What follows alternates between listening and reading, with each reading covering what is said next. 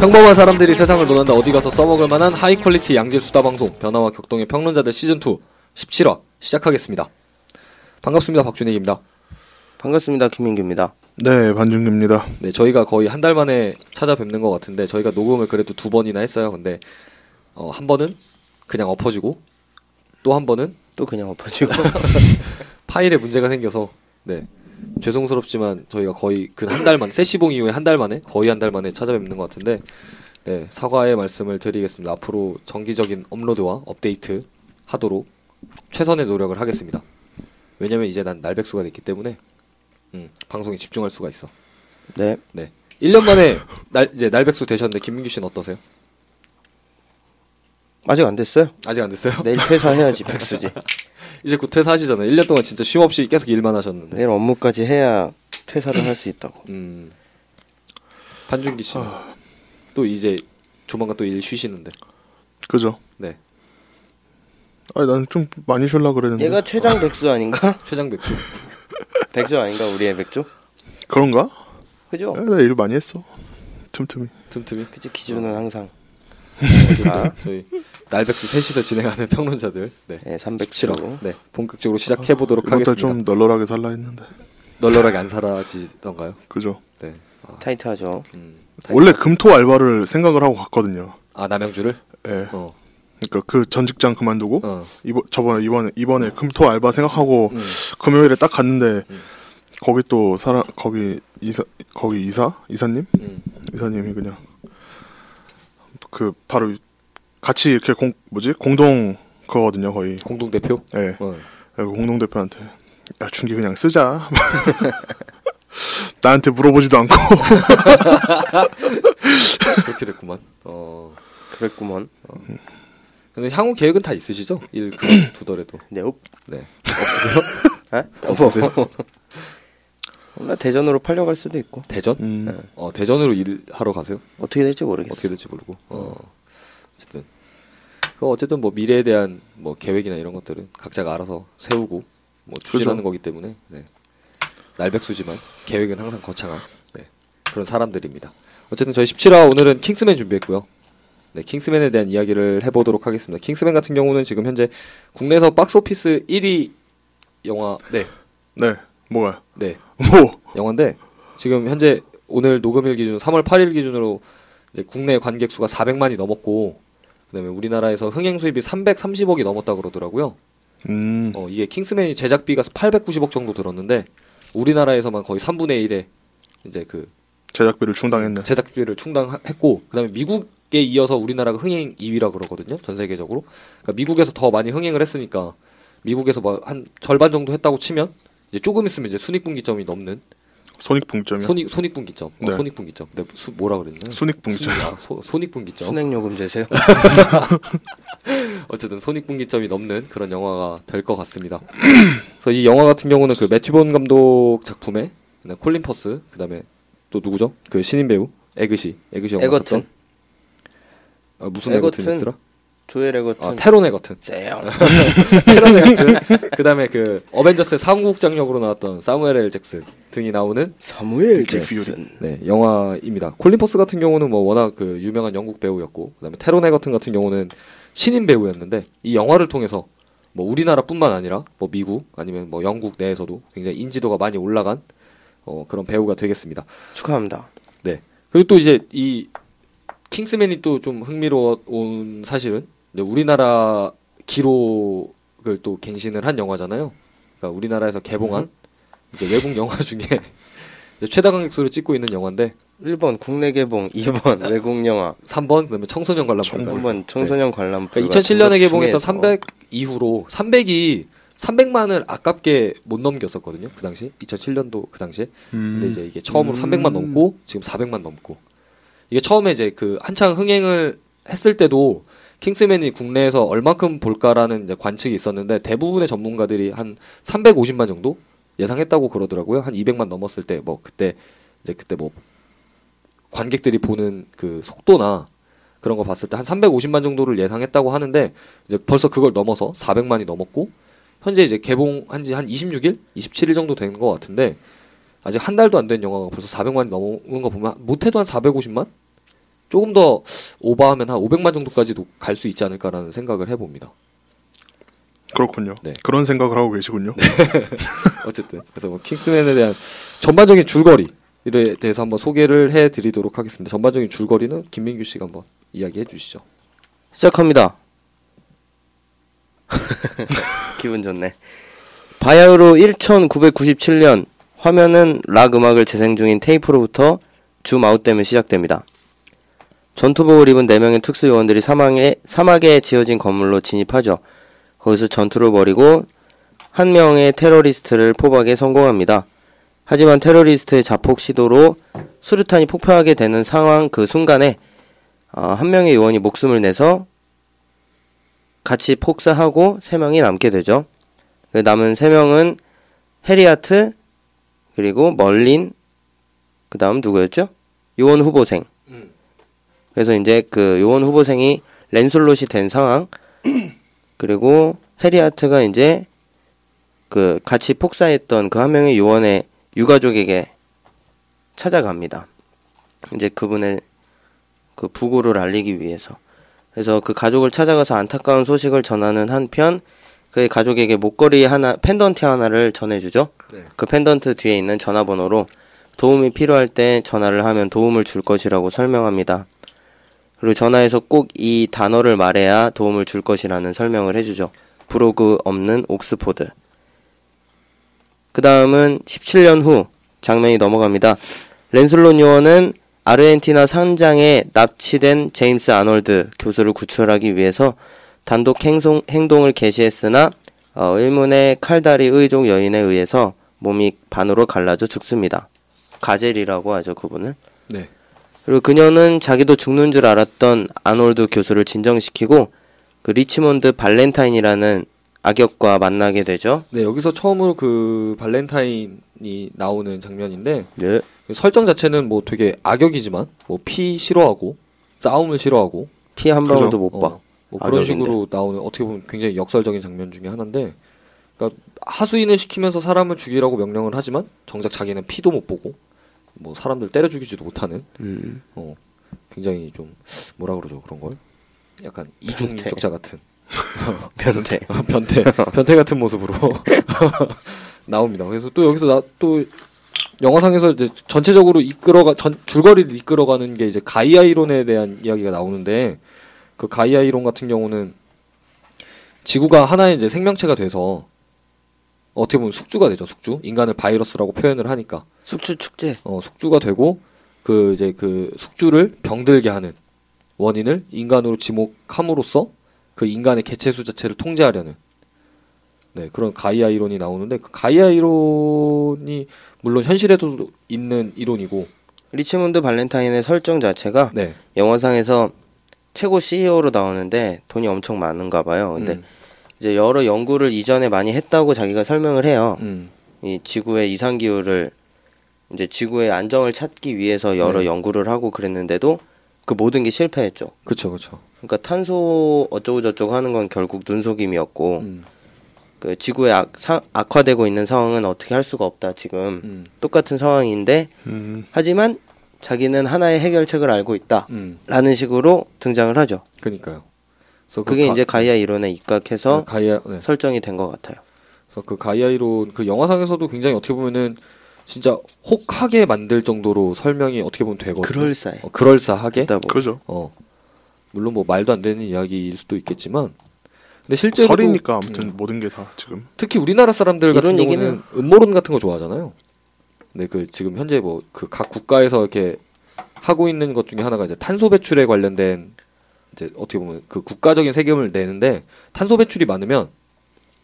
그 해당 국가에서 부담하는 그 환경 세금 같은 거, 환경 부담금 같은 거 그런 게 많이 는다고 그러거든요. 그래서 그 선진국 그러니까 같은 데서는 나라가 네. 국제적으로 내는 관리세요? 관리세 같은 거. 네. 어떤 애지? 그러니까 그거를 UN? 정확히 어떤 아니 UN은 그런 건 걷지는 않는데. 그래? 그러니까 뭐 그런 거에 대해서 뭐 국가 간에 무역을 한다거나 이럴 때 뭐 세금을 더 세금이 더 붙는다든지 지오그래피 뭐 그런 걸 한다고 그러더라고요. 그래서 내셔널 또 음모론 좋아하는 우리나라 지오그래피. 사람들 같은 경우는 이제 그 탄소 배출에 관련된 게 전혀 지구와는 사실 상관이 없는 건데 뭐 눈속임을 하고 있다 뭐 이런 식으로 생각하시는 분들도 있다고 막 그런 식으로 얘기하더라고요. 네. 네. 그래서 그 가이아 이론에 대한 이야기가 어떻게 보면 그 영화상의 전반적인 줄거리를 이끌어가는 핵심적인 현실의 이론인데 네. 네. 그 가이아 이론에 관련된 그 교수 그 납치가 되고 그다음에 그 가이아 아놀드, 이론을 제임스 아놀드 네, 교수 신봉하는 발렌타인이 처음으로 등장하는 장면이 그 장면입니다. 아르헨티나 사무엘 잭슨. 네. 아르헨티나 산장에서 이제 살해된 랜슬롯의 죽음을 추모하기 위해서 킹스맨 전원 수집에 응한 해리 하트는 킹스맨의 지도자 아서를 만나서 랜슬롯이 이제 미처 이루지 못한 임무를 담당하게 됩니다. 랜슬롯 요원이 이제 마지막으로 남겼던 메시지는 납치된 사람은 제임스 아놀드 교수라는 한 문장이었습니다. 하나의 한 문장이었죠. 그래서 이제 랜슬롯의 후보를 찾아서 이제 추천하라는 말을 듣죠. 해리 하트가 아서에게 뭐 이제 근데 아무나 뽑지 말고 능력 있는 좋은 혈통 출신을 뽑아라고 그 여태껏 해리아트가 그러지 않았던 것 같아요. 그냥 그쵸, 평민이나 그쵸. 그런 출신으로 뽑았던 것 같아요. 그러니까 그 영화상에서 나오는 그 해리아트는 그 귀족, 그 귀족 그죠? 출신의 그 상류층 네. 그 사람들에 대한 능력을 이렇게 좀 약간 뭐라 그러죠? 그거 다 믿지 못하고 그렇다기보다는. 네. 더 많은 사람들에게 가능성을 열어두고자 진보적인 생각을 하고 있는 거죠. 약간 네. 처음에 영화 초반부에 폭탄을 혼자 맞고 폭사했던 그분도 평민 출신이었으니까. 네. 아 그리고 또 여기서 이야기할 수 있는 게 또 그거잖아요. 아, 이제 아서가 나왔으니까. 아재. 네. 그 아서, 뭐 랜슬롯, 그다음에 뭐 갤러하드 이런 거에 원탁의 기사를 모티브로 해서 이제 코드명을 지은 뭐 그런 거거든요. 그래서 뭐 아서왕과 그 원탁의 기사 이야기, 멀린, 네 멀린도 그렇고 네, 그런 것들이 이제 영화상의 전반적인 모티브가 돼서 작품이 완성이 됐다라고 이야기가 나오고 있습니다. 그래서 또 네 그 뒤로 한번 또 줄거리 한번 또 이야기해 주시죠. 네 다음 장면입니다. 해리 뭐셈? 뭐? 못 풀었어요? 해리에게 목걸이를 받았던 97년의 어린아이 에그시는 어느새 청년으로 성장해 왔습니다. 그러나 그의 어머니는 동네 불량배 딘 베이커와 지내고 있죠. 친구들이랑 동네 술집에서 신세 한탄이나 하다가 그 불량배의 그 시다바리들이랑 시비가 붙지만 쪽수도 딸리니까 그냥 도망가는 척하면서 차키를 훔쳐서 광란의 질주를 벌이죠. 그러다 크게 차 사고를 냈는데 이제 그게 경찰에 잡혀 들어갔는데 딘 에그시 혼자 그 짐을 다 짊어지려고 혼자 잡혀 들어가죠. 그래서 이제 경찰서에서 마지막으로 허락받은 전화 한 통. 그거는 펜던트 뒤에 있던 전화번호로 전화를 걸어서 얘기를 하죠. 브로그 없는 옥스포드. 그 다음 장면에서 거짓말처럼 경찰서에서 빠져나오게 됩니다. 그 다음에 만난 건 해리 하트. 네. 해리 하트가 경찰서 앞에서 기다리고 있었죠. 그쵸. 그래서 어제 그 문제가 있던 딘의 슈다바리들과 문제가 있던 어제 그 술집에 다시 들어가서 둘이 얘기를 나누게 되죠. 네. 그래서 대사가 굉장히 마음에 들어서 좀 적어놨었는데 얘기를 해드릴게요. 그래서 해리아트가 먼저 얘기를 합니다. 네 기록을 보니까 아버지한테 부끄러운 인생을 살고 있더구나. 이전에 그 아버지가 엄청 대단한 분이셨다고 에그시한테 칭찬을 했어요. 넌 어린 시절에도 공부도 잘했고 IQ도 높았고 주니어 체조 선수권 대회에서 2번 우승할 정도로 신체 능력도 좋은데 이렇다 할 직업 없이 인생을 낭비하고 있구나. 그랬더니 에그시가 삐딱한 표정으로 얘기해요. 건달 새아빠하고 살면 그렇게 되죠. 야 해병대에선 성적도 좋았는데 중간에 포기한 건 뭐야. 엄마가 말렸어요. 아빠처럼 될 일이냐고요. 그래 그렇게 맨날 남 탓만 하지. 네 아저씨같이 잘난 사람들은 맨날 우리 같은 사람을 깔아보기만 하죠. 속물이라고 깔보고요. 근데요 나도 아저씨처럼 좋은 집에서 났으면 이꼴로 안 살아요. 알아요? 나한테는 다른 게 없다고요. 이 장면에서 좀 랩하는 것 같긴 했는데 You know what? 그래서 이 대사에서 그 에그시가 말하는 대사에서는 사실 그 해리아트가 이 대사를 들으면서 해리아트는 평소에 이렇게 생각을 절대 안 하고 있었으니까 그죠? 네. 에그시가 좀 안타까웠었던 거죠. 네.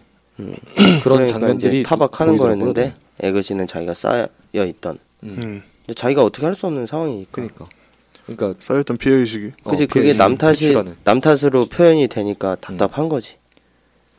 그래서 이제 그 장면 이후로 해리 하트가 이제 에그시가 이제 스스로 무언가를 할 수 있도록 많이 도움을 주잖아요. 네. 근데 그 싸우고 있는 중에 딘의 부하들이 결국 에그시를 찾아서 그 술집으로 들어와요. 딘을 좁혀려고. 딘한테 허락도 받았다고. 왜냐면은 딘의 와이프가 에그시의 어머니잖아요. 그렇죠, 그렇죠. 그래서 원래 막 못 건드렸는데 차를 그렇게 해놨으니까 후드로 패라고 허락도 받았다고. 아저씨 누구야 비켜 그렇게 해리하트한테 그랬는데 해리하트가 점잖게 얘기하죠. 내가 좀 기분이 안 좋으니까 조용히 이 멋진 기네스를 기네스라고 표현을 합니다. 네. 마저 마실 수 있게 시간을 좀 주지 않겠나. 그랬더니 아저씨 이거죠. 그래서 이제 슬 나가려는데 기네스 마시는데. 네. 나가려는 뒷모습에 해리의 뒷모습에 대고 딘의 부하들이 조롱을 날리죠. 그쵸. 아저씨 남자인 꼬시려면 스미스가이나 가봐요. 그랬더니 해리가 철컥 매너가 철컥 사람을 철컥 만든다 하고 문을 다 잠궜어요. 무슨 뜻인지 알겠나? 모르면 내가 가르쳐주지 말하고는 그 술집에 있는 모두를 아주 멋있게 좁혀버립니다. 한 명도 안 죽잖아요. 그래서 네, 한 명도 죽이지 않고 모조리 그죠. 날려버립니다. 그 한 명도 안 죽이는 게 나중에 후에 그 해리하트의 신념이 나오는 장면이 나오잖아요. 필요한 살생만 하는. 네. 네, 그리고 이제 이런저런 일이 있었어요. 그 다음에 어떻게 해가지고 중간 과정은 생략하고요. 그리고 에그시가 이제 집에서 도망을 나오게 됩니다. 딘의 부하들을 때려눕힌 걸로 되니까 상황이. 네. 그 도망 나오는 장면에서 주니어 체조 선수권에서 우승을 한 그 그죠. 에그시의 능력이 신체 능력이 그 뭐라 그러지? 야마카시라고 하나요? 그죠. 담벼락 타고 이런 네. 거. 저 야마돌죠 애들은. 담벼락 타고. 스파이더맨이요? 스파이더맨 같은. 어쨌든. 네, 그리고 이제 에그시를 해리가 부르죠. 양복점으로. 양복점 앞에서 이제 킹스맨 면접에 에그시를 참여시키게 됩니다. 그 양복점 위치는 언제 알려줬는지 영화상에서 나오진 않는데 뭐 얘기하면서 술집에서 얘기하면서 얘기했다고 생각하죠. 네. 됐어요. 그렇게 이제 면접에 에그시가 참여하게 됩니다. 네. 어떻게 보면 그 이제 에그시가 이제 킹스맨이 되는 그 중요 장면 중에 하나인데 이제 여기서 처음에 그 에그시가 마지막으로 들어가면서 10명의 후보생들이 완성이 됐고. 거기서 이제 단 한 명의 랜슬롯 요원을 뽑는 이제 그 과정들이 그려지는데 이제 그런 장면들 같은 경우 굉장히 인상 깊었던 장면이 많았던 것 같아요. 저 입장에서. 경쟁률이 10대 1이야. 네. 처음에 그 첫 테스트가 이제 그 자고 있는 숙소에 물이 차오르면서 이제 이 위기를 어떻게 극복하는지 뭐 그런 것들 보는 장면도 있었고 그다음에 고공락하는 장면도 나오잖아요. 거기서 이제 에그시의 능력이 이제 전반적으로 나타나는 그런 장면이기도 했었고 뭐 대담한 성격이나 아니면 리더십 같은 거 순발력 같은 것도 나오고 그 다음에 그 뒤에 이제 또 애완견과 관련된 에피소드도 이제 이 랜슬롯 요원을 뽑는 그 과정 중에 하나로 이제 나오는데 사실상 스토리 네. 자체가 영화 스토리 자체가 그 뭐라고 해야 되죠? 킹스맨이 되는 과정? 신데렐라 그러니까, 신드롬이요? 아니 면접 네. 면접이 중점이라기보다는 네. 그 해리하트가 이끌어가는 스토리가 더 비중이 컸던 것 같아.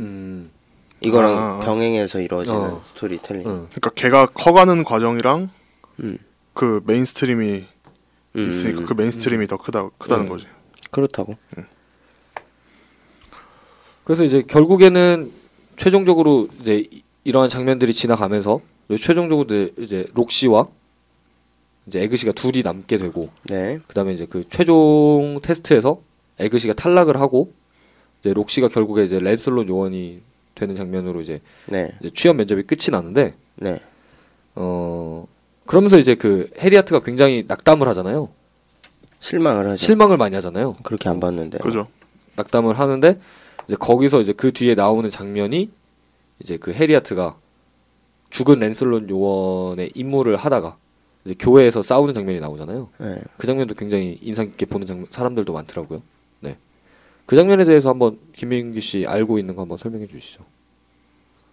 원테이크 올드보이 뭐 네 그 장면 자체가 그 영화 박찬욱 감독의 올드보이의 장도리 씬을 매튜 본 감독이 감명 깊게 보고 그걸 오마주했다고 합니다. 네. 요 교회 전투 씬을. 네. 그게 제가 기사를 블로그에서 읽었는데 그게 싱가포르 그쪽에서는 그 전투 씬이 삭제가 돼서 개봉이 됐다 그러더라고요. 그 장면 사실 어떻게 보면 굉장히 중요한 장면이잖아요. 그 싸우는 장면. 그죠. 그러니까 V-Day의 어떻게 보면 모의고사격인 그 장면인데 그 장면이 삭제가 돼서 나왔다 그러더라고요. 잔인하다 그렇고 그 대사가 난 제일 좋았어. 나는 흑인 창녀고 내 흑인 나는 유태인 창녀고 내 흑인 남자친구는 군 낙태 시설에서 일해요. 난 악마가 좋더라고요. 그러니까 거기 그 교회에서 설교하는 목사의 내용을 전체적으로 다 뒤집은 뭐 그런 대사이기도 했었는데, 그래서 이제 그 장면에서는 사실 그 해리 하트도 원래 그 신념 필요한 살색만 하는 그 신념을 어떻게 보면은 그 신념 무너지는 최초의 장면이잖아요. 사람도 죽이고 미쳐갖고 혼자만 살아서 결국에 나오는데 거기서 이제 또 해리 하트가 이제 죽음을 맞게 되고요. 그래서 그 죽음을 통해서 이제 에그시가 좀 약간 생각이 달라지는 이제 킹스맨으로서의 이제 진짜 뭔가 한층 더 성숙한 생각도 그렇고 행동도 그렇고 성숙하게 된 결정적인 장면이지 않나 뭐 그런 생각을 해보게 되는데, 이제 그 뒤에 이제 나오는 장면들은 이제 에그시가 이제 발렌타인에 맞서서 이제 V-Day를 막으려는 이제 움직임으로 영화가 진행이 되게 됩니다. 그죠? 그래서 이제 그 아서의 이름을 빌려서 그 이제 V-Day 뭐 거길 그냥 벙커라고 표현을 하는 게 맞죠. 벙커라고 하는 게 맞죠. 네, 대피소 거기에 이제 그 아서의 이름으로 들어가서 멀린이랑 함께 침입해서 네, 침입을 해서 랜슬롯 그 새로 뽑힌 랜슬롯 요원 록시는 이제 그 발렌타인의 위성 하나를 폭파시키는 임무를 했었고, 그다음에 에그시는 직접 침투해서 발렌타인을 저지하는 네. 그런 영화상의 스토리로 갔었는데, 뭐 전체적으로 스토리는 거의 이런 식으로 진행이 되고 결국에는 이제 그 V-Day가 끝이 나면서 발렌타인이 죽으면서 그 V-Day는 이제 사실상 무마가 되고 영화가 이제 거의 그런 식으로 이제 끝이 나게 됩니다. 네. 그래서 이제 뭐 전체적인 줄거리는 사실 그 가이아 이론에 입각한 발렌타인이 이제 지구인의 개체수를 이제 줄이려는 움직임을 이제 킹스맨이라는 이제 그 스파이 기구에서 그래서 알아내서 이제 그거를 저지하고 결국에 그걸 저지하는 거는 에그시가 되고 이제 그런 식으로 해서 결국 저지가 되는 그죠. 그 저지 아디다스 저지생 유로파 입었는데 살쪄서 안 입었어. 진행이 됩니다. 그리고 또 그 안에 이제 메인스트림 안 말고 그 안에서 이제 뭐 또 스토리를 보면은 이제 에그시가 청년인 에그시가 성장하는 과정을 그리기도 하고요. 그다음에 뭐 여러 가지 사회의 풍자적인 장면도 많이 나오고, 그래서 이제 뭐 이 킹스맨이 사실 저는 이제 굉장히 가벼운 영화지만 또 가볍게만은 볼 수 없는 영화라고 느꼈던 게 이제 그 사회 풍자하는 장면들 이제 그런 장면들에서 그런 걸 많이 느꼈었거든요. 콜린 퍼스의 투 버튼 슈트가 단연 돋보였던 그런 것 슈트 간지가 영화 자체에서 영화 전체적으로 보면 길쭉길쭉해갖고 사람이 조엘 에거튼도 작은 키지만 멋있을 수 있다 라는 걸 증명해 보였죠. 태런 에거튼 닥쳐. 조엘 에거튼 대체 어디서 나온 건지 모르겠는데 Shut up boy. 태런 에거튼 조엘 미스터 더 베어. 그 풍자에 관련된 이야기를 좀 한번 드리자면 사실 우리나라에서는 현재 그 정치인들 대통령을 비롯한 상위 정치인들에 대한 뭐 풍자나 아니면은 뭐 그런 걸 뭐라 그러죠? 풍자. 그런 것들이 사실 우리나라에서 굉장히 좀 조심스러운 분위기가 없지 않아 있잖아요. 풍자만큼 좋은 단어가 없지. 근데 여기서는 사실 그 미국 대통령이 오바마 머리통을 깨버리는 그런 장면도 나오고, 미국 성조기가 그냥 아무렇지 않게 등장도 하고, 그다음에 이제 뭐 미국은 끝났다. 아메리카 is doomed. 뭐 그런 대사, 뭐 그런 표지판 이런 것도 나오는 걸 보면은 어떻게 보면 그 풍자의 자유가 있는 나라가 영국이 아닌가라는 생각도 해보고. 영국은 풍자에 자유가 있는 나라요. 그리고 또 저는 또 인상 깊었던 풍자가 그 해피밀 관련된 이야기. 이제 그게 이제 굉장히 이제 그 미국인들을 어떻게 보면은 굉장히 디스를 심하게 한 건데, 그러니까 그 해피밀 주는 장면이 있어요. 그러니까 처음으로 이제 그 해리가 이제 발렌타인에게 접근하기 위해서 가상의 인물로 설정이 되고, 이제 미스터 드비어로 설정이 되고, 이제 그 이제 저녁 식사를 함께하는 장면에서 이제 발렌타인이 이제 해리아트한테 대접한 게 이제 그 햄버거 세트 메뉴를 그렇죠. 대접하게 됩니다. 근데 그 장면에서도 그 이제 그 발렌타인의 부하인 가젤이 그 햄버거 세트를 이렇게 내놓으면서도 뭐 나이프도 준비해주고, 그러니까 정통 고급 집게로 세팅을 해서 나가요. 근데 결국에 먹는 장면은 안 나오거든요. 그리고 이제 헤어지면서 뭐 오늘 해피밀 굉장히 좋았다 뭐 그런 식으로 표현도 하기도 했었고. Thank you for happy meal. 이제 그런 장면에서 보면은 이제 영국인들이 생각하는 미국인들은 약간 속보다는 거칠애를 좀 약간 중요시하는 이제 그런 점도 좀 약간 비꼰 듯한 그런 풍자가 있었고, 또 여러 가지 풍자 좀 많았었거든요. 영화상에서 기억나는 거 김민규 씨 있으세요? Mr. 드비어. 뭐 드비어 잘한다고. 또 그 의상이나 이런 것들도 좀 약간 그런 게 좀 풍자한 게 없잖아 있었던 것 같거든요. 제가 보기에.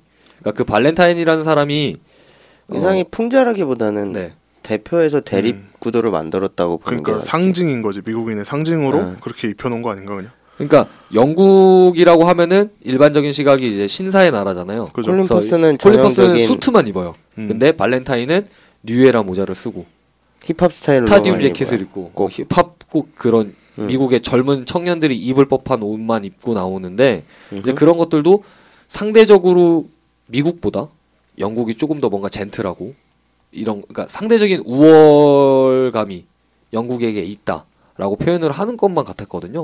미국인들이 보면 사실 좀 약간 기분 나쁠 수도 있을 것 같은데. 그리고 미국인을 악당으로 설정을 했잖아요, 결국. 네. 전체적으로 미국인이 악당이 되고, 네, 뭐 그런 것도 있었고. 마지막 발렌타인을 죽인 거는 조의 태런 에거튼? 그래, 에그시였지만 결국 대립구도는 영화 전체적으로 봤을 때 대립구도는 해리 하트랑 발렌타인이었잖아요. 해리아트와 발렌타인이 네. 전체적인 대립구도를 가지고 있었고. 네. 그 전형적인 영국인과 미국인을 악당과 선역으로 이렇게 네. 대립을 시켜놓은 걸로 부터 이제 미국을 처음부터 풍자하려고 까내리려고 준비를 하고 있었던 것 같아요. 네. 스토리 자체가. 그러니까 그 물론 거기 그러니까 할리우드에서 개봉되는 많은 영화들이 네. 악역이 영국인인 경우가 많다고 해요. 네. 근데 그거에 이제 반대 입장에서 매튜 본이 이제 영화를 이렇게 만든 것 같은데, 미국인이 실제로 보면은 어떨지는 사실 미국인이 아니라서. 그죠. 무슨 기분인지 잘 모르겠는데 미국에서 이게 흥행이 꽤 되고 있다고 하니까. 네. 근데 실제로 그게 어느 정도인지를 모르겠는 거지 우리는. 그쵸. 그러니까 우리나라랑 어떻게 보면은 그런 뭐지 서로 이렇게 견제하는 나라 하면은 딱 일본이 딱 떠오르잖아요. 근데 영국이랑 일본에서 대한민국을 악역으로 잡고 박근혜 대통령의 박근혜 대통령이 신변에 문제가 생기는 식으로 영화를 풀어나가고 영화 장면에 그렇게 삽입을 하고 그러면은. 우리나라에서는 난리 났을 거예요. 근데 이제 어떤 식으로 감정이 엮여있냐가 중요한 건데 우리나라랑 그치. 일본은 좀 특이한 감정. 미국, 영국이랑 엮이는 좀 그럴 수 있어. 다를 수 있다고 보는데. 그러니까 미국이랑 영국이 그 정도가 그치. 어느 정도인지 그 우리는 감을 네. 못 잡는 거지. 사실 미국과 영국은 굉장히 그 견고한 동맹 관계를 유지하고 있는 나라거든요. 그러니까 장난 같은 거지. 친구끼리 그냥 장난치는 정도인지 아니면 그러니까, 진짜 진지하게 우리나라 일본 이렇게 하는 건지는 잘 모르겠지만 미국 영국은 야 병신아 왜 병신아 이런 건데 우리나라 일본은 야 병신아 이 개새끼야 이런 거지. 죽자고 달려도 뭐 씨발로마 하면서 이원숭이 새끼가. 그러다 보니까 이제 미국인들도 그렇게 크게 불편함 없이 영화를 보는 것 같기도 하고 그런 거 같아.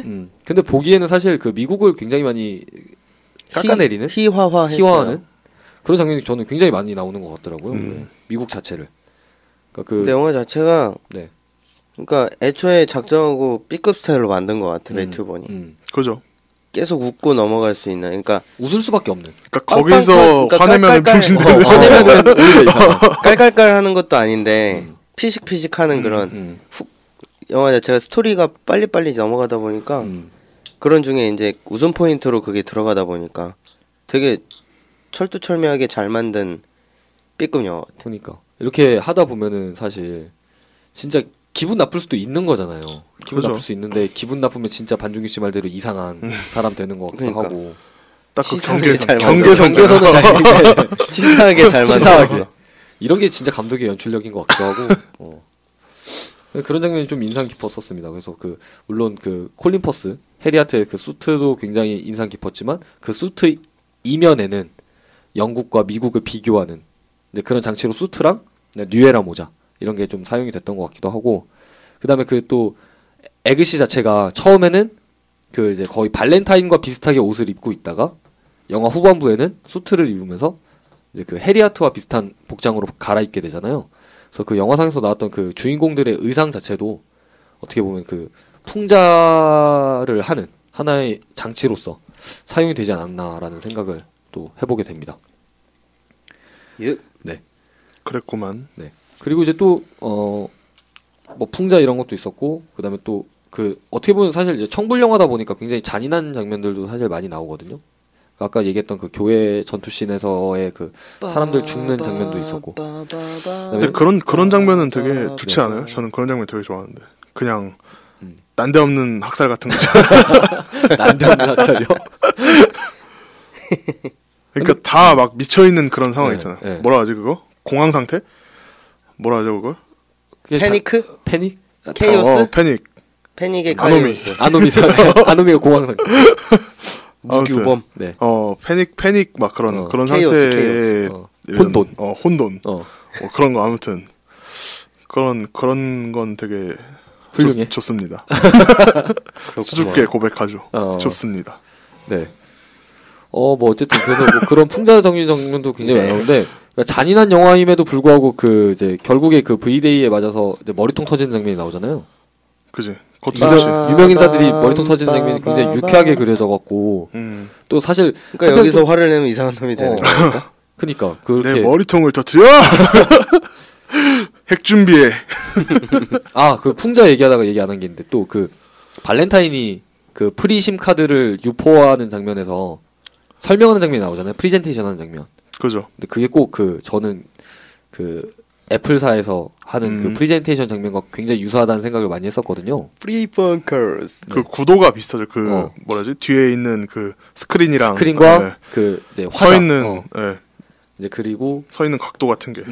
이제 그런 게 이제 그 미국의 대표 기업인 애플을 좀 약간 좀 이렇게 모방해서 만든 장면이지 않나라는 생각도 했었고. 그러니까 어떻게 보면은 그 스마트폰 중독자들을 약간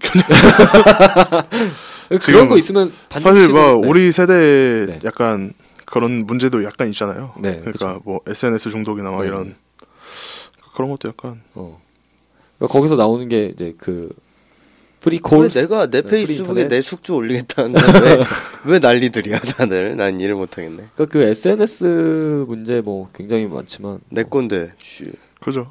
내가 올리고 내가 축제하겠다는데 왜 난리야? 니네한테 광고를 하는 게 아닙니다. 그지. 어떻게 보면은 내가 얘랑 이득 보려고 내 친구를 맺음으로써 얘가 하는 모든 광고를 내가 허용한 거지. 그렇지. 강제적으로 숙주 축제 보고 내가 내 계정에 올리겠다는데 내 이득 보려고. 그지. 니들한테 피해주는 피해가 가면 날 차단하든가. 블라인드미.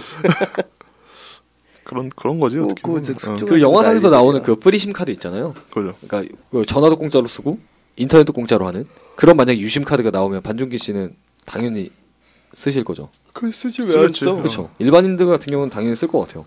그러니까 거기서 또 영화상에서 나왔던 게 이제 어떻게 보면은 좀 약간 무지한 일반인들을 좀 비하하는 용도로 그런 심 카드를 쓴 것 같은데 사실 일반인 같으면은 쓸 수밖에 없잖아요. 그지. 근데 거기서 표현을 그렇게 하잖아요. 차라리 모르고 있는 게 뭐 약이다 뭐 이런 식으로 표현을 하는데 대사 중에 그런 게 있거든요. 아, 네. 그거 해피밀일 때 나온 거. 근데 사실 그 정도의 것이라면은 네. 이미 그 정도 조건이면은 아니 그 누군가가 네. 그러니까 그 사실을 모르는 그 뒤에 있는 배경을 모르는 누군가가 이미 다 그 심카드랑 이런 거를 다 조사해서 모든 게 다 까발려지지 않았을까? 현실이었으면 말도 안 된다지 이러면서. 사실 그러니까 그거를 공짜니까 막 이렇게 뭔가 그거를 또 뭐지 어느 나라 사람이든 간에 다 막 분해해보고 싶고 막 그런 게 있잖아요. 그러니까 그런 거를 막 조사해보면서 막 탈옥해야 된다고 막 그런 걸 해보고 하면서 해킹해야 된다고 심카드 해킹해서 뭐 한다고 또 막 하면서 다 눈치를 채지 않았을까. 아 그럴라나. 실제로 뭐 그런 일이 발생할 것 같진 않지만 만약에 그죠. 있다라고 하면 그러니까 일단 거기 설정 자체가 소개를 안 해서 네. 발렌타인이 그 이제 인류의 개체를 줄이겠다고 마음을 먹고 움직인 거잖아요. 그러니까 그렇죠. 악당이 된 건데 그래서 인류의 수를 줄이는 방법을 그걸로 선택을 한 거죠. 무료 심카드를 배포해서 자기가 원하는 시간 예 그래서 그거를 V-Day라고 부르죠. 그 V-Day에 네.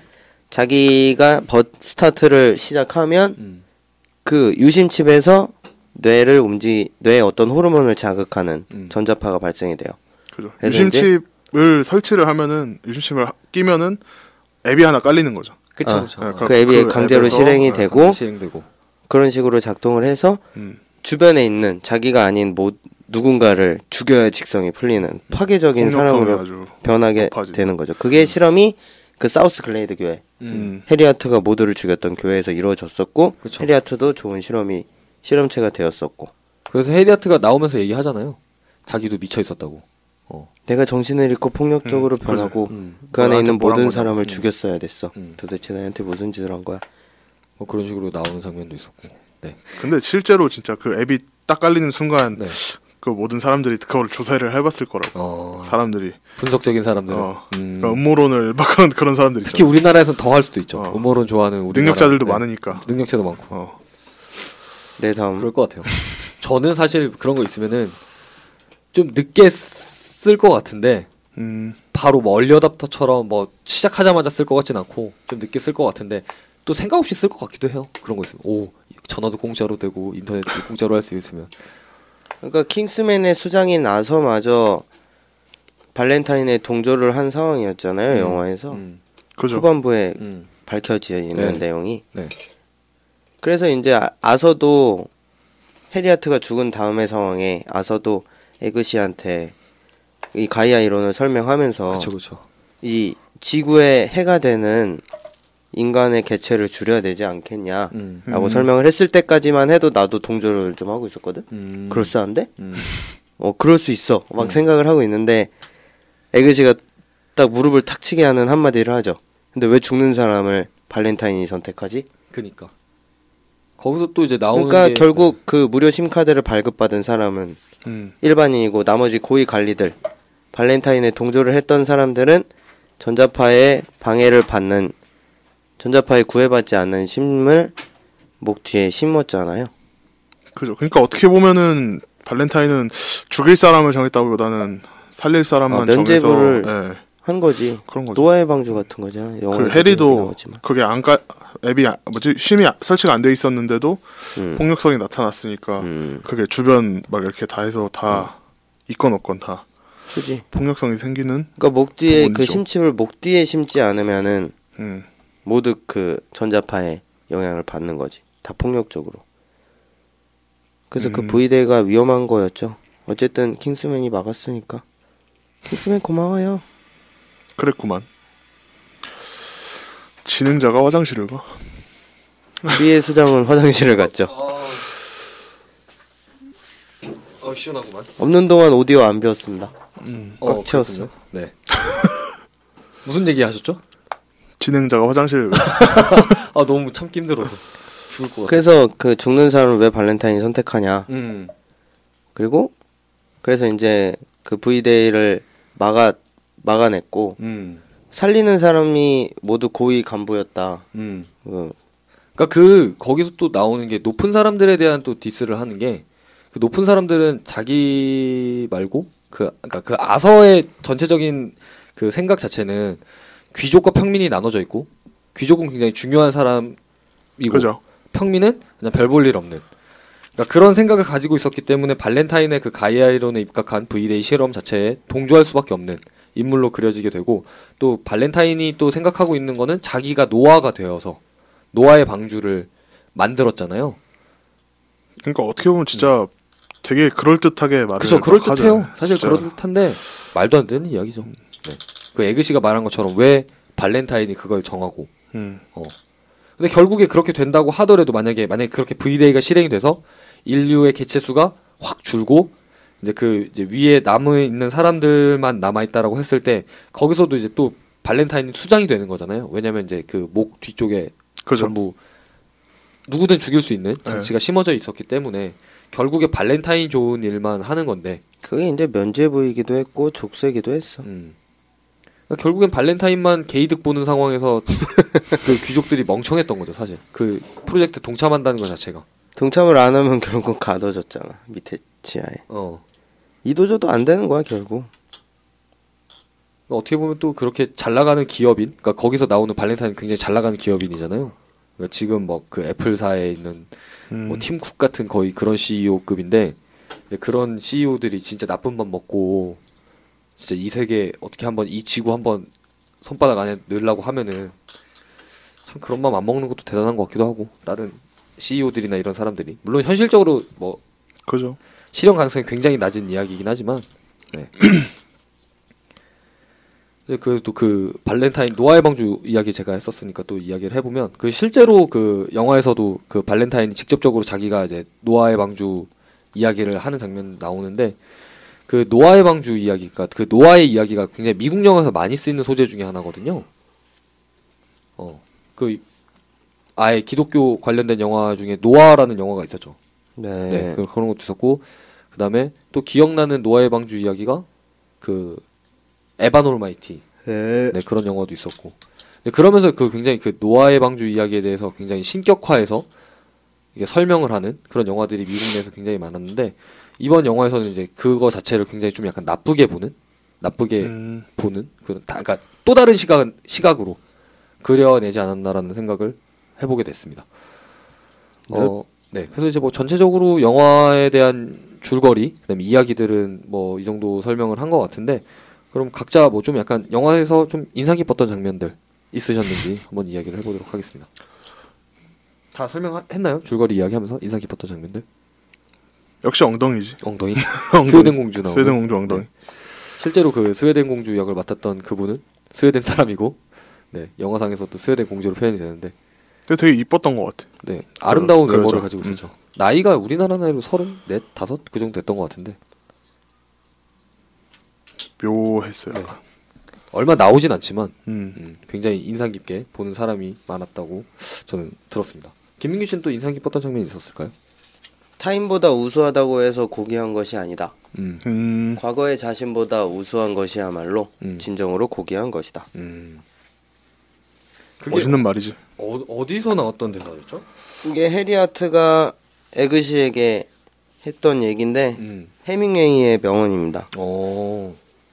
나는 카톨릭 창녀이고 나의 흑인 유태인 남자친구는 군 낙태시설소에서 일해요. 난 악마가 좋더라고요. 뭐 그런 장면도 있었고 또 많은 사람들이 명장면으로 꼽는 장면은 역시 그 머리통 터지는 장면. 그죠. 네. 그런 장면이 약간 네. 뭐라고 하지? 그 해학적으로 그려낸 그런 장면? 약간 희화시켜서 굉장히 유쾌하게 그려냈어요. 네. 사람들 그 고위 인사들이 죽는 그 장면을. 그죠. 네. 영화에 유일하게 두 번 언급된 대사가 있어요. 어떤 거요? This ain't kind of movie. 이건 그런 영화가 아니야. 맞아 그런 장면도 있었고 또 그 뭐죠? 그 발렌타인의 마지막 대사, Perfect. 그 나오기 전에도 그게 뭐라 그러죠? 현실과 영화는 다르다고 하나? 그게 이거잖아. 네, 그러니까. 그러니까 그 장면도 굉장히 인상 깊었었고 뭔가 지금 석연치 않지만 그런 걸로 네. 저 같은 경우는 그 고공낙하하는 장면 그다음에 이제 뭐 그러니까 그 스파이스쿨에서 있었던 그 장면들이 굉장히 인상 깊었던 게 그 어떻게 진짜 아까부터 이야기했던 그 메인스트림 이외에 이제 영화를 이끌어가는 이야기 중에 하나가 이제 그 청년인 에그시의 성장 과정을 그리는 이제 그런 이야기가 있는데 그 스파이스쿨에서 있었던 그 테스트 그런 것들이 저는 그 영화상에서 굉장히 좀 괜찮았던 것 같아요. 네. 고공낙하하는 장면도 굉장히 표현을 잘했던 것 같고 그다음에 이제 그 영어가 처음부터 테스트였다는 거 알아요? 아 그래요? 말부 영어 시작할 때 그 생명 테스트 같은 그림으로 MARB V 있잖아. 네. 그게 테스트잖아 처음부터. 오 그렇다고 하더라고. 그 못 보는 사람도 있나? 나는 보이긴 하던데. 생명 테스트라고 그래? 그 생명 테스트 같은 색깔로 했잖아. 근데 생명 테스트는 아니고 모두가 볼 수는 있대. 아 그래요? 그러니까 테스트 받는 느낌으로 처음으로부터 그런 식으로 해서 그렇게 표현이 된 거라고? 그게 제일 적합한 해석 같은데. 궁금하긴 했어 그게. 그러니까 나도 왜 그렇게 그 이런 모양으로 시작을 할까요? 인트로 할 때 자기 뭐 20세기 폭스사 그림 나오고. 그러니까 관객을 관객도 테스트에 동참한다 뭐 그런 느낌인 것 같아. 그럴싸하지. 그러게 그럴싸한데. 진짜인지는 아닌지는 모르겠지만 어쨌든. 나는 그 탑 3에 드는 있잖아요 남자애 한 명. 걔의 기억을 왜 안 지웠는지. 아 걔의 기억? 그러니까 걔가 떨어진 테스트는 사실 되게 그런 지울 법한 테스트잖아요. 그 그죠? 그 지하 그 기차, 기밀을 기밀 이야기 하나 그런 거 테스트 하는 장면이 있었는데. 아 그래서 그 결국에 마지막에 마지막에 걔 때문에 걸리잖아요. 거기서 해킹하다가. 맞아요. 걔의 기억을 지웠어야 하는 게 아닌가. 굉장히 예리하시네요. 나 생각도 못 하고 있었는데. 기억을 지우는 그게 중간에 나왔으니까 기술이 있다는 게 나왔으니까. 그러네요. 그 기억을 안 지우고. 그지. 그런 테스트에서 떨어졌는데도 그러니까. 불구하고 기억을 안 지우고 결국에 걔 때문에 한 번 더 들켜서 더 개고생하는. 그죠. 그러니까 그 사람이 그 세 번째 그러니까 최후의 3인이 남았을 때 그때 떨어진 그 친구가 아서가 추천한 그 킹스맨 집안 좋은 애 요원 후보였잖아요. 그래서 그러지 않았을까라는 생각도 했었고 뭐 어쨌든 네, 그런 어쨌든 장면들 네. 이해가 가지 않은 그렇죠. 이해 가지 않는. 그러니까 다른 사람들은 다 기억 지우면서 그 사람 그 테스트 떨어진 애는 그죠. 기억이 지우지 않아서 다 기억하고 있는. 그래서 걔 때문에 걔 고생 한 번 더 하고 네. 스웨덴 공주랑 그 스웨덴 공주 나올 때 진짜 저는 영화를 2번 봤기 때문에 대사를 진짜 유심히 들었는데 정확히 그 애소이라고 발음하는 것도 좀 감명 깊었었고 근데 그게 좀 약간 처음 볼 때 딱 들었는데 아니 처음 들을 때 좀 긴가민가 했었어 사실은. 그래서 두 번째 들을 때 좀 약간 유심히 듣긴 했었는데 확실하게 얘기하더라고. 그래. 그 뒤로 한다는 것 자체 물론 그 자막에서 뒤로 한다고 표현을 하지만 그런 게 진짜 실제로 서양에서는 비일비재한 건지 아닌지 난 모르니까. 그죠. 그게 어떻게 보면은 궁금하죠 사실. 그런 서양 문화가 과연 실제로 합법화 실존하는가? 실존하는가? 국내에서는 별로 그런 실존해도 너한텐 실존 안 하지 않을까요? 왜 궁금해하세요? 그게 사실은 그 부분에 성감대가 되게 밀집돼 있다고 하잖아요 원래. 그니까요. 그러니까 그게 과연 실제로 실존하는 것인지. 그리고 실제 그 여성의 그 성기보다 되게 더 그놈아 미친놈이네 지금. 그래서 그 장면에 대한 논란이 이거 B급이야 이거도. 근데 진짜 그 장면에 대한 논란이 B급 영화에 B급으로 네, 서양 그 다른 해외에서는 실제로 있다고 그러거든요. 여성 비하 이런 걸로 해가지고. 그게 비하가 되나? 그런다 그러더라고요. 몰라 이건 B급이야. 네. 어쨌든 그래서 뭐 인상 깊었던 순간에 끝났어. 이야기를 많이 해봤는데 끝났어 이거. 그럼 저희 마지막으로 이 킹스맨에 대한 한번 결론 한번 내고 오늘 녹음 마치도록 하겠습니다. 10점. 반준규 씨는? 저는 한 9점? 8점? 9점 8점? 네, 이 정도 한 8점? 8점? 그 정도 주고 그럼 왜 8점인지 한번 들어볼까요? 네. 만점 아니면 설명해야 됨. 아까 말한 그 기억을 지우지 않은 부분이랑 뭐 또 하나 있었는데 내가 되게 뭔가 석연치 않은 부분이 뭐 하나 있었는데 까먹었네. 그 장도리 씬을 오마주로 했다고 했는데 너무 다르니까 실제로 장도리 씨는 약간 그 뭐라 하지? 그 메이플 스토리처럼 화면이 그런 식으로 돼 있잖아요. 어떻게? 그러니까 네. 개미집 뚫어서 보는 것처럼 돼 있잖아요. 약간 평면식으로. 근데 실제로 그 구도나 이런 거는 뭐 전혀 다르니까. 갖고 그걸 그냥 그 한국에서 마케팅용으로 그러니까 실제로 장도리 씨는 오마주 했는지 안 했는지는 사실 좀 감독이 인터뷰에서 얘기 나왔어. 아 그랬어요? 그러니까 그랬다고는 하는데 그게 그냥 마케팅 하려고 그런 거일 수도 있고. 아 그렇죠. 매튜 본 감독이 그 한국에서 그 한국 언론과 인터뷰할 때 굉장히 그 한국 친화적인 발언을 많이 했었거든요. 그래서 그런 발언들 중에 하나가 또 아닌지 좀 의심스럽지만 어쨌든. 그러니까 뭐 들리는 말로는 네. 뭐 오마주 했다 하고 그 뭐지 그 누구지 걔? 해리한테 해리 역 맡은 배우한테도. 그거를 오마주 할 거니까 한번 참고해 봐라 하고서는 얘기도 해줬다고는 하는데 과연 그게 사실인지 아닌지 진입하기 되지 않기 때문에 너무 이렇게 다르니까 좀 달라서 모습이 오마주 했으면 확실히 좀 뭔가 비슷한 장면이 확실히 있어야 될 텐데 그 영화상에서 나오는 뭐 그 다른 영화들 많이 나오잖아요. 니키타나 뭐 이런 것도 나오는데 사실 뭐 그런 것도 영감을 받았다고는 하지만 사실 어떻게 보면은 그냥 그 귀여운 여인 그러니까 그 프리리오먼 그것도 신데렐라 신드롬에 관련된 이야기인데 뭐 전혀 다르지만 뭐 영화상에서 언급이 되다 보니까 네, 그런 것도 비슷한 맥락으로서 그냥 오마주 했다고는 하지만 그렇게 크게 비슷하지는 않은 뭐 그런 장면도 있었고. 김민규 씨는 10점인 이유가 있을까요? 횡설수설하지 마라. 네. 그러니까 네. 그러니까 그런 거지. 김민규 10점인 이유가 있을까요? 물론 두 번 봤으니까 굉장히 감명 깊게 봤으니까 두 번이나 봤겠지만 뭐요? 10점인 이유가 있을 거 아닙니까? 흠잡을 데가 없으니까. 흠잡을 데가 없었습니까? 우문현답일세. 아 오랜만에 산으로 가는 진행을 하고 있습니다. 네. 동성애 이혼 낙태가 적그리스도 때문이라는 사이비 교회에서 킹스맨이 교인들을 모두 죽이는 것은 사람들을 속이고 사회를 불안하고 혼란하게 만드는 그 소위 말하는 개독 사이비 종교들에 그죠. 대한 경고일 수도 있고 본인들만 살겠다며 모인 세계 각국 정상들의 머리가 터지는 장면은 약자들은 전혀 생각하지 않고 본인들만의 세상을 만들고 있는 기득권들에 대한 감독의 경고, 통쾌한 복수일 수도 있고요. 또 죽은 줄 알았지만 죽지 않았던 동물, 그리고 공화당을 언급하고 히틀러를 풍자하는 장면 그런 거를 보고 이 영화가 10점이 아닐 수는 없죠.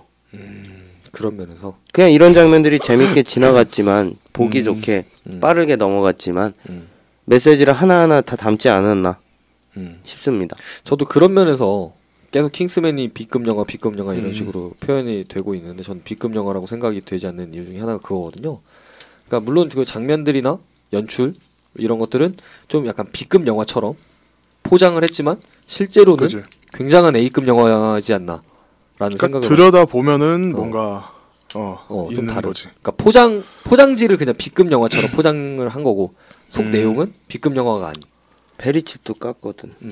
결국. 그랬구만. 네. 저 같은 경우는 뭐 10점까지는 잘 모르겠지만, 네.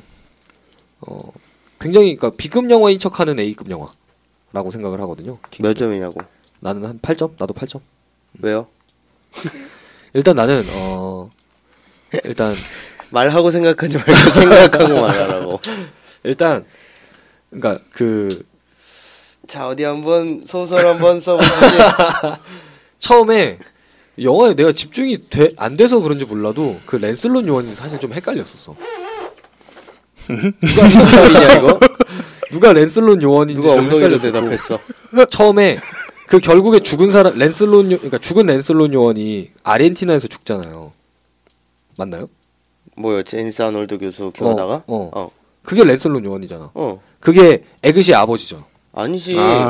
이 사람 두 번 봤다면서 지금.